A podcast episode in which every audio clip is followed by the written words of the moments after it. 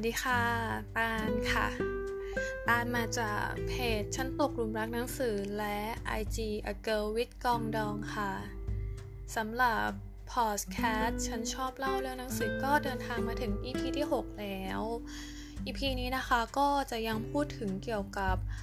การเยียวยาฟื้นฟูจิตใจของตัวเองอยู่ดี รู้สึกว่าสองสาม EP ก็จะพูดแนวนี้ตลอดเลยเนาะ แต่ว่าครั้งนี้นะคะก็จะพูดเกี่ยวกับหนังสือที่เป็น non fiction บ้าง ซึ่งหนังสือที่เราจะมาพูดในครั้งนี้ นั่นก็คือ emotional agility ซึ่งเขียนโดยคุณซูซานเดวิดค่ะ มีชื่อภาษาไทยว่าเท่าทันอารมณ์ก็เข้าใจตัวเอง ก่อนอื่นเลยเนี่ย เราจะขอเชิญทุกคนมาทำความรู้จักอารมณ์ 7 ชนิดกัน มีอะไรบ้าง อารมณ์พื้นฐาน7ชนิดนะนะคะ ไม่ได้มีแค่ความรู้สึกแย่ ความรู้สึกโอเค ความรู้สึกมีความสุขเท่านั้น แต่ว่ามันประกอบไปด้วย 1. ความเบิกบาน 2. ความโกรธ 3. ความเศร้า 4. ความกลัว 5. ความประหลาดใจ 6. ความหยิ่งยโส และ 7. ความขยักขยงค่ะ ทีนี้เมื่อเราแบ่งเป็นความรู้สึกที่ทำให้เรารู้สึกดีกับความรู้สึกที่ทำให้เรารู้สึกไม่ดีเนี่ยมันก็จะแยกเป็นแบบนี้นะคะ ความรู้สึกที่ทำให้เรารู้สึกดีเนี่ยก็เช่น ความเบิกบาน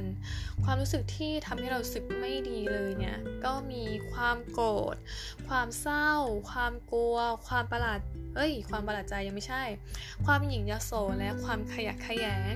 ส่วนความประหลาดใจเนี่ยจะพิเศษหน่อยนึงก็คือมันอยู่คาบเกี่ยวระหว่าง เอ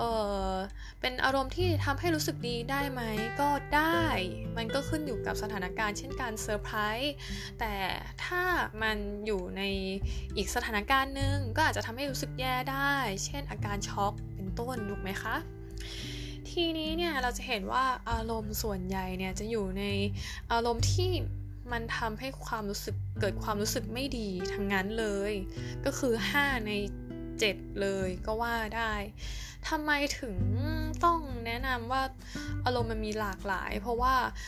เพื่อที่เราจะเป็นการแบบทำความรู้จักให้เรารู้จักว่าอารมณ์เราอะมีหลากหลาย เพื่อที่เราอะจะสามารถบอกความรู้สึกของตัวเองได้เฉพาะจาะจง และก็เหมาะสมมากยิ่งขึ้นถูกไหมมากกว่าที่จะบอกว่ารู้สึกดีรู้สึกเฉยๆอะไรเงี้ยเพราะว่าเมื่อเราบอกได้ว่าเรารู้สึกยังไงเนี่ยการแก้ปัญหาเนี่ยมันก็จะทำได้ง่ายขึ้น ถูกไหมคะ ความเศร้ากับความโกรธเนี้ยการรับมือมันต่างกันถูกไหมแต่ถ้าเราพูดว่ารู้สึกไม่ดีอะ่ะเอออันนี้ก็จะแบบ เอ๊ะ มันอะไรยังไงถูกไหมคะ มันก็จะแก้ไขได้ยากกว่านั่นเอง ทีเนี้ยเนี่ยมีส่วนที่น่าสนใจในหนังสือเล่มนี้เขาพูดถึงคนอยู่ 2 ชนิด นั่นก็คือคนที่ชอบเก็บกดกับคนที่ชอบคิดมาก คนที่ชอบเก็บกดก็คือแบบ พยายามจะเก็บกดความรู้สึกทุกอย่างไว้ในใจ เวลามีเรื่องอะไรที่รู้สึกไม่โอเค ก็จะพยายามแบบเฮ้ยคิดบวกเข้าไว้สิอะไรเงี้ยหรือไม่ก็ พยายามแบบเฮ้ยลืมลืมมันไป เดี๋ยวมันก็ดีขึ้นอะไรเงี้ยแต่ว่าพอเราคิดอย่างนั้นน่ะ แทนที่ว่าเราจะรู้สึกว่าเราโอเคแล้วอะมันกลับไม่โอเค ลองนึกดูสิคะว่าเราเราพูดแบบว่าไม่เป็นไรนะลืมลืมมันไปเถอะเราลืมมันจริงหรือเปล่า เหมือนเราพยายามพูดว่า เฮ้ยอย่าไปมอง อย่าไปมองตรงนั้นสิ อะไรเงี้ย อย่านึกถึงหมีสีขาวสิ แต่ว่าในหัวเราก็คือแบบว่าเฮ้ยนึกถึงหมีสีขาวตลอดเลย ยิ่งห้ามยิ่งแบบว่ายิ่งยุถูกไหมคะ นั่นแหละค่ะก็คือเป็นอาการหนึ่งของออคนเก็บกดก็คือออพอยิ่งเก็บกดไว้อะสิ่งที่เราเก็บกดมันไม่ได้หายไป แต่ว่ามันจะอยู่ ข้างใต้ลึกๆ แล้วก็รอวันประทุออกมา หรือเรียกว่าการล่วไหลของอารมณ์ ส่วนอีกคนอีกประเภทนึงคือคนคิดมากก็คือ เป็นคนที่คิดเยอะมีความวิตกกังวล แต่ว่าคนที่คิดมากจะดีกว่าคนที่เก็บกดอยู่อย่างหนึ่งคือเขารู้ว่าเขาเป็นอะไร เขารู้สึกยังไง แต่มันจะเป็นความท่วมท้นของอารมณ์อะค่ะแล้วก็ความวิตกกังวลเนี่ย มันจะมีอยู่ 2 รูปแบบ กับความวิตกกังวลที่แบบตรงๆไปเลย คือฉันรู้สึก ฉันรู้สึกวิตกกังวลนะอะไรเงี้ยก็เป็นสิ่งที่เกิดขึ้นทั่วไปอยู่แล้วกับความคิดรูปแบบที่ 2 ก็คือเป็นการเพิ่มชั้นความคิดที่ไม่มีประโยชน์ขึ้นไปอีกยังไงก็คือฉันเครียดอะเครียดก็คือเครียดแล้วใช่ไหมคะแต่เพิ่มขึ้นไปอีกว่าฉันเครียดที่ฉันเครียดทำไมฉันต้องเครียดเรื่องนี้ด้วยอ้าวหรือแบบฉันรู้สึกโกรธที่ฉันโกรธ ก็คือเพิ่มชั้นขึ้นไปอีก ทีนี้เราอยากจะทำให้ทุกคนเนี่ยรู้สึกดีกับอารมณ์ที่มันไม่ดี เราอยากทำให้ทุกคนเห็นว่าอารมณ์ที่ไม่ดีเนี่ยมันทำให้เรารู้จักตัวเองแล้วก็มีประโยชน์อายกอย่างยกตัวอย่างอย่างง่าย ๆ ก็คืออารมณ์อิจฉาความรู้สึกอิจฉา ถ้าเรามีความรู้สึกอิจฉาเนี่ย เราจะรู้สึกว่าเราไม่อยากมีความรู้สึกนี้เลย เราจะรู้สึกแย่กับตัวเอง เรารู้สึกแบบไม่ยอมรับปฏิเสธมัน แต่ว่าเราต้องทำความเข้าใจกับว่าความรู้สึกอิจฉาเนี่ยเป็นความรู้สึกที่ค่อนข้างสากลนะ มันเกิดขึ้นได้ทั่วโลกถูกไหมคะ มันเกิดขึ้นกับใครก็ได้ ดังนั้นอะเมื่อเราแบบรู้ว่าเราอิจฉาและ ในความอิจฉาที่ปริมาณที่เหมาะสมนั่นเองอะคะ่ะ มันจะทำให้เราพัฒนาตัวเองได้มากกว่าคำชมซะอีก ถูกไหมคะ แล้วก็ทีนี้เนี่ย หลังจากที่เราทำความรู้จักอารมณ์นู่นนั่นนี่แล้วเราเป็นคนประเภทไหน อะไรยังไงทำความรู้จักตัวเองแล้วเนี่ย เราก็ถึงการเผชิญหน้ากับอารมณ์นั้น ในออนักจิตบำบัดและนักจิตแพทย์ ชาวสวิตนะคะคายุง เคยพูดไว้ว่าในจิตใจมนุษย์เนี่ยมีโครงสร้างพื้นฐานเกี่ยวกับความสัมพันธ์ และประสบการณ์สำคัญสำคัญในชีวิตเหมือนกันหมดเลย แต่ว่าเราไม่รู้ตัว การเผชิญหน้าเนี่ยคือการมองลึกลงไปในดวงตาของสิ่งที่ทำให้เราทุกข์ทรมาน แล้วบอกว่าเอาล่ะแกอยู่ตรงนี้นะ ฉันก็อยู่ตรงนี้เรามาคุยกันเถอะ เพราะว่าฉันก็โตมากพอที่จะรับมือกับความรู้สึกและประสบการณ์ในอดีตทั้งหมดที่เกิดขึ้น ฉันยอมรับนะว่าเรื่องราวทั้งหมดนั้นน่ะมันเป็นส่วนหนึ่งในการดำรงอยู่ของฉันวันนี้ โดยไม่จำเป็นจะต้องรู้สึกว่าตัวเองถูกบทขยี้หรือว่าหวาดกลัวอีกต่อไป ทีนี้เรามีการ กฎการเขียนของเพนเบเกอร์มาแนะนำค่ะ อันนี้ทุกคนอาจจะเป็นวิธีในการเผชิญหน้ากับอออารมณ์ความรู้สึกของตัวเองนะคะ โดยการตั้งเวลา 20 นาที เขียนประสบการณ์ความรู้สึกของคุณที่เกิดขึ้นในสัปดาห์นี้ ในเดือนนี้หรือว่าในปีที่ผ่านมา ก็ลองดูว่าเกิดอะไรขึ้นบ้าง ทีนี้อีกสิ่งหนึ่งที่น่าสนใจก็คือ การเขียนความกลัวในส่วนที่ลึกที่สุดบนกระดาษโน้ตกาว ที่มีต่อตัวเอง ความคิดเบื้องลึกที่ซุกซ่อนไว้ และแบกมันไว้ขนาดทำงาน ขนาดที่มีปฏิสัมพันธ์และใช้ชีวิต เช่น ฉันเป็นคนน้าเบื่อ ฉันกลัวใครๆไม่รัก บาบาบา แล้วแปะกระดาษนั้น แล้วจำลองการออกไปพบผู้ลองจินตนาการนะคะจำลองจินตนาการว่าเราเนี่ยออกไปพบผู้คน แล้วมีไอ้เจ้ากระดาษโน้ตเนี่ยแปะอยู่ที่ตัวเองตลอดเวลา มันทำให้เห็นว่าความจริงที่น่าเกลียดที่ติดอยู่ในจิตใจพวกเขามานานหรือการประเมินตัวเองอย่างโหดร้ายนั้นน่ะมีอิทธิพลต่อเขาขนาดไหน เมื่อเรารู้ขนาดนั้นแล้วว่าสิ่งที่เราประเมินตัวเองมันเป็นความคิดที่เราคิดขึ้นมาเองเลย แล้วเราก็ใช้ความคิดนั้นน่ะเป็นเกราะในการที่ไปทำความรู้จักคนอื่น เป็นสิ่งที่ทำให้เราทรมานรู้สึกไม่ดีเนี่ยเราก็จะรู้สึกว่า เฮ้ย เราสามารถสลัดอันนั้นออกไปได้นะ ความคิดเหล่านั้นก็จะถูกทำให้สงบลงค่ะ พยายามคิดว่าถ้อยคำก็เป็นเพียงถ้อยคำนะคะ ทีนี้เรามีอออันนึงที่ประทับใจที่อ่านในอันนี้นะ เขายกตัวอย่างเกี่ยวกับคนคนนึงที่ชื่อเรบอนเจมนะคะ เขาพูดว่า สิ่งหนึ่งที่ผมไม่อยากทำเลย คือการตัดสินใจโดยใช้อารมณ์ ผมอยากทำในสิ่งที่ดีที่สุดสำหรับเรบอนเจมและทำในสิ่งที่จะทำให้เรบอนเจมมีความสุข สังเกตนะคะ เขาใช้คำว่าผม สรรพนามบุรุษที่หนึ่งซึ่งแทนตัวเองที่กำลังพูดอยู่ขณะนี้ว่าสิ่งหนึ่งที่ผมไม่อยากทำเลย คือการตัดสินใจโดยใช้อารมณ์ ผมอยากทำในสิ่งที่ดีที่สุด เพื่อให้เรบอนเจมเอิมขอโทษค่ะเรบอนเจมก็คือบุรุษสรรพนามบุรุษที่3เนาะสรรพนามบุรุษที่3เนี่ยมันจะมองว่าคนที่เราพูดถึงเนี่ยเป็นคนอื่น แต่จริงๆก็คือ เป็นตัวเราเองทั้งหมดเนี่ยแหละ แต่ว่าการเล่นลูกเล่นแบบนี้นะคะ มันจะทำให้เราอะมองตัวเองจากภายนอก จากคนนอก แล้วก็จะทำให้การตัดสินใจมองเป็นในภาพรวมแล้วก็ทำให้ดียิ่งขึ้น เนี่ยค่ะ การใช้สรรพนามบุรุษที่ 3 ก็คือการถอยตัวคุณออกมาจากความเครียด ความวิตกกังวล ความขับข้องใจความเศร้า ซึ่งจะทำให้คุณตอบสนอง ได้ดีในสถานการณ์ที่ตึงเครียด การตัดสินอนาคต หรือความท้าทายต่างๆ มากกว่าเป็นสิ่งที่น่ากลัว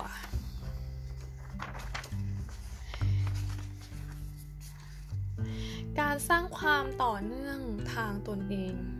โดยการเขียนจดหมายถึงตัวเองในอีก 20 ปีข้างหน้า ให้ลองคิดว่าตัวเองในตอนนั้นเนี่ยคุณจะเป็นคนแบบไหน จากนั้นเขียนกับเกี่ยวกับตัวคุณที่เป็นอยู่ในตอนนี้ เรื่องไหนสำคัญและมีคุณค่ากับคุณ คุณมองชีวิตตัวเองในตอนนี้ว่าเป็นอย่างไร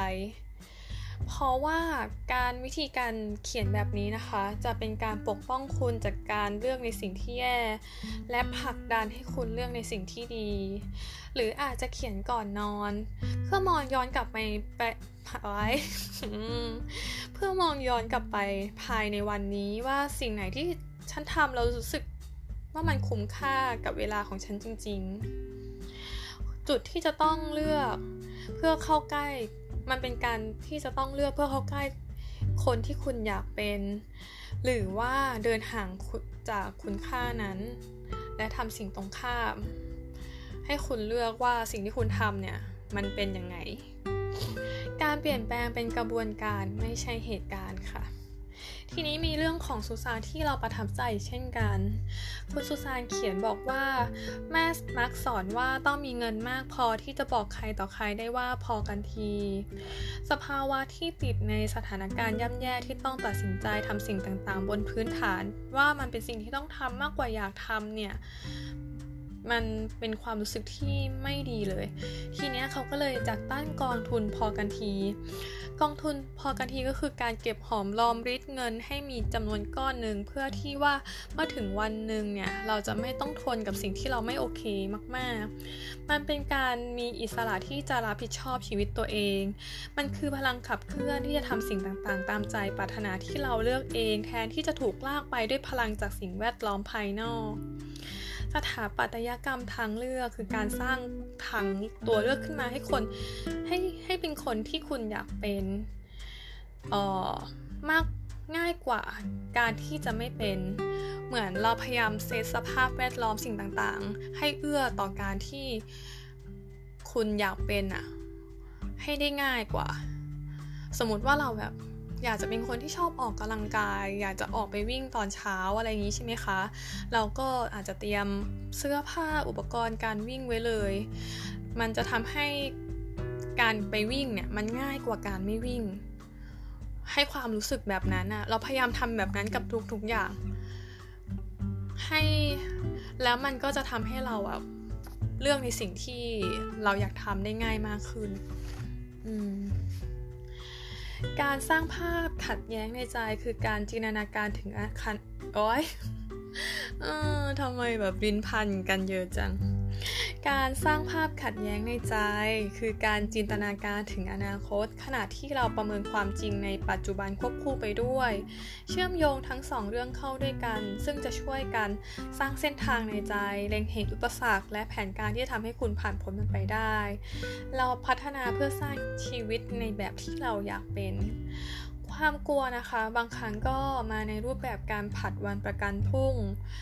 ความสมบูรณ์แบบ การปิดตัวเอง ความไม่กล้าแสดงออกหรือข้ออ้าง แต่ข้อความของมันมีคำเดียวสั้นๆว่าไม่ เป้าหมายของคนตายก็คือฉันเนี่ยไม่อยากล้มเหลว ฉันไม่อยากทำให้ตัวเองอับอาย ฉันไม่อยากเจ็บปวดทำไมมันถึงเป็นเป้าหมายของคนตายล่ะ ก็เพราะว่า การที่มีชีวิตอยู่มันต้องเจอเรื่องแบบนี้ค่ะ มันเป็นสิ่งที่หลีกเลี่ยงไม่ได้ จงเลือกความกล้าหาญมากกว่าความสบาย พวกเขาตั้งเป้าหมายใหม่ แล้วก็พยายามเอาชนะเป้าหมายนั้น โดยไม่ต้องการอะไรมาตอบแทนมากไปกว่าความสุขที่ได้จากการเติบโต ไม่มีใครไปถึงจุดหมายที่สำคัญโดยปราศจากความเครียดแล้วความขัดข้องบางอย่าง คำถามตรวจสอบก็คือ ฉันจะเข้าใกล้คนที่ฉันอยากเป็น หรือไม่ บางครั้งความกล้าหาญที่แท้จริงก็คือการพูดว่าฉันไม่ทำไม่สามารถทำแบบนี้กับตัวเองได้อีกต่อไปแล้ว โหทีเนี้ยเราชอบตรงหนังสือเล่มนี้มันจะมีช่วงท้ายๆของบท ซึ่งมันจะพูดเกี่ยวกับการเลี้ยงลูก การปลูกฝังเด็ก ซึ่งมันทำให้เราเห็นว่าการเลี้ยงลูกหรือการ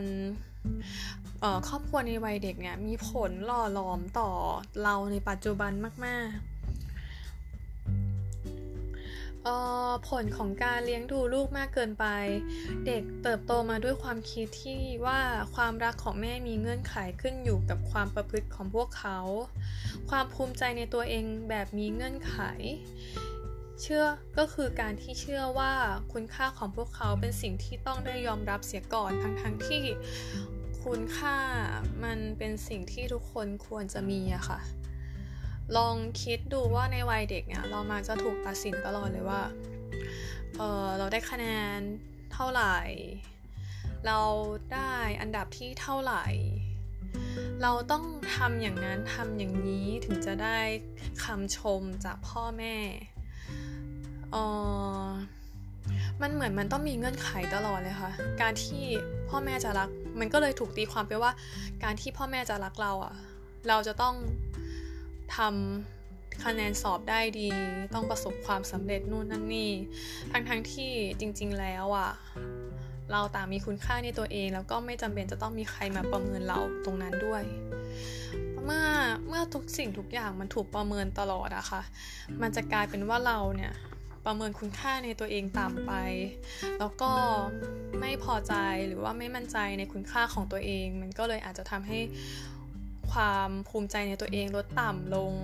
ทั้งๆทที่สิ่งนั้นอะมันเป็นสิ่งที่ไม่มีใครหรือไม่มีอะไรมาทำให้ความภูมิใจของตัวเองต่ำลงได้นอกจากตัวเราเองอ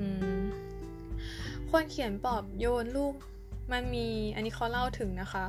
ของคนเขียนเนี่ย เขียนว่าเเด็กในวัยทารกที่โดนฉีดยาเนี่ย มักจะได้รับคำปลอบโยนว่าไม่เป็นไรลูกไม่เป็นไรอะไรเงี้ย แต่จริงๆแล้วอะมันเป็นการเพิกเฉยต่อความรู้สึก เป็นการสอนให้เขาเก็บกดความรู้สึกเอาไว้โดยไม่รู้ตัว แต่ว่าพยาบาลเนี่ยหันมามองหน้าแล้วพูดในสิ่งที่เธอไม่เคยลืมเลย ไม่ค่ะ มันเป็นแต่ว่าเดี๋ยวเขาจะรู้สึกดีขึ้น บางครั้งการรีบยื่นมือเข้าไปช่วย อาจจะเป็นสัญการส่งสัญญาณโดยไม่ตั้งใจว่าฉันไม่ไว้วางใจความสามารถในการแก้ปัญหาของเธอ แบบเล่มนี้มันมันเขียนได้หลากหลาย แล้วก็มันพูดไว้ดีหลายอย่างเลยอะความรู้สึกมั่นคงในความผูกพันหรือแนวคิดที่ว่า แม้ฉันจะมีส่วนที่งดงามและส่วนที่เลวร้าย มีส่วนที่ไม่สมบูรณ์ แต่ฉันก็เป็นที่รักและได้รับได้รับการยอมรับได้ การมีอิสระในการรับผิดชอบตัวเองเป็นพื้นฐานสำคัญของการเติบโตงอกงามตลอดชีวิต จงใช้ชีวิตอย่างที่ตัวเองเลือก นี่ก็เป็นอันนี้อันนี้เป็นเราอะอ่านที่เราจดที่เราชอบมาจากเล่มนี้ แล้วก็มาพูดมาอัดพอดแคสต์ให้ฟัง ซึ่งมันมีรายละเอียดเยอะแยะมากมายเลย แล้วก็มีเคสตัวอย่างมีวิธีที่น่าสนใจเยอะเลย ก็อยากให้ลองไปอ่าน อาจจะพบเจอหรือว่าเจอสิ่งที่มันกระทบจิตใจแล้วทำให้รู้สึกดีขึ้น เพิ่มขึ้นอีกก็ได้อะไรอย่างนี้ ทีนี้ก็ขอให้ทุกคนนะ่ะผ่านพ้นเรื่องราวเลวร้ายไปได้ด้วยดีเนาะ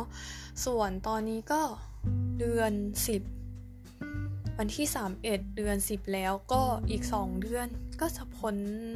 ปีใหม่แล้ว ก็จะเป็นปีใหม่แล้ว ทีเนี้ยเรารู้สึกว่ามันเป็นปีที่เหมือนถูกแช่แข็งเนาะคือเราไม่ได้ทำอะไรแล้วก็ ยังย่ำอยู่กับที่เดิมเลย เมื่อหลายๆ เมื่อ EP 1 ก็ยังพูดถึงสถานการณ์เกี่ยวกับการรับมือออโรคโควิดเนาะ EP นี้ก็ก็ยังอยู่ในเรื่องเดิมๆ อะไรเดิมๆ เออ ก็คาดหวังหวังว่าปีหน้า อะไรอะไรก็จะดีขึ้นแล้วเราก็จะได้ ก้าวพ้นการแช่แข็งนี้สักทีแล้วก็ขอเป็นกำลังใจให้กับทุกคนที่ประสบปัญหานะคะ ก็ขอให้ผ่านพ้นไปได้ด้วยดี แล้วก็ปีใหม่นี้ปีใหม่แล้วหรอรีไปไหม แต่ก็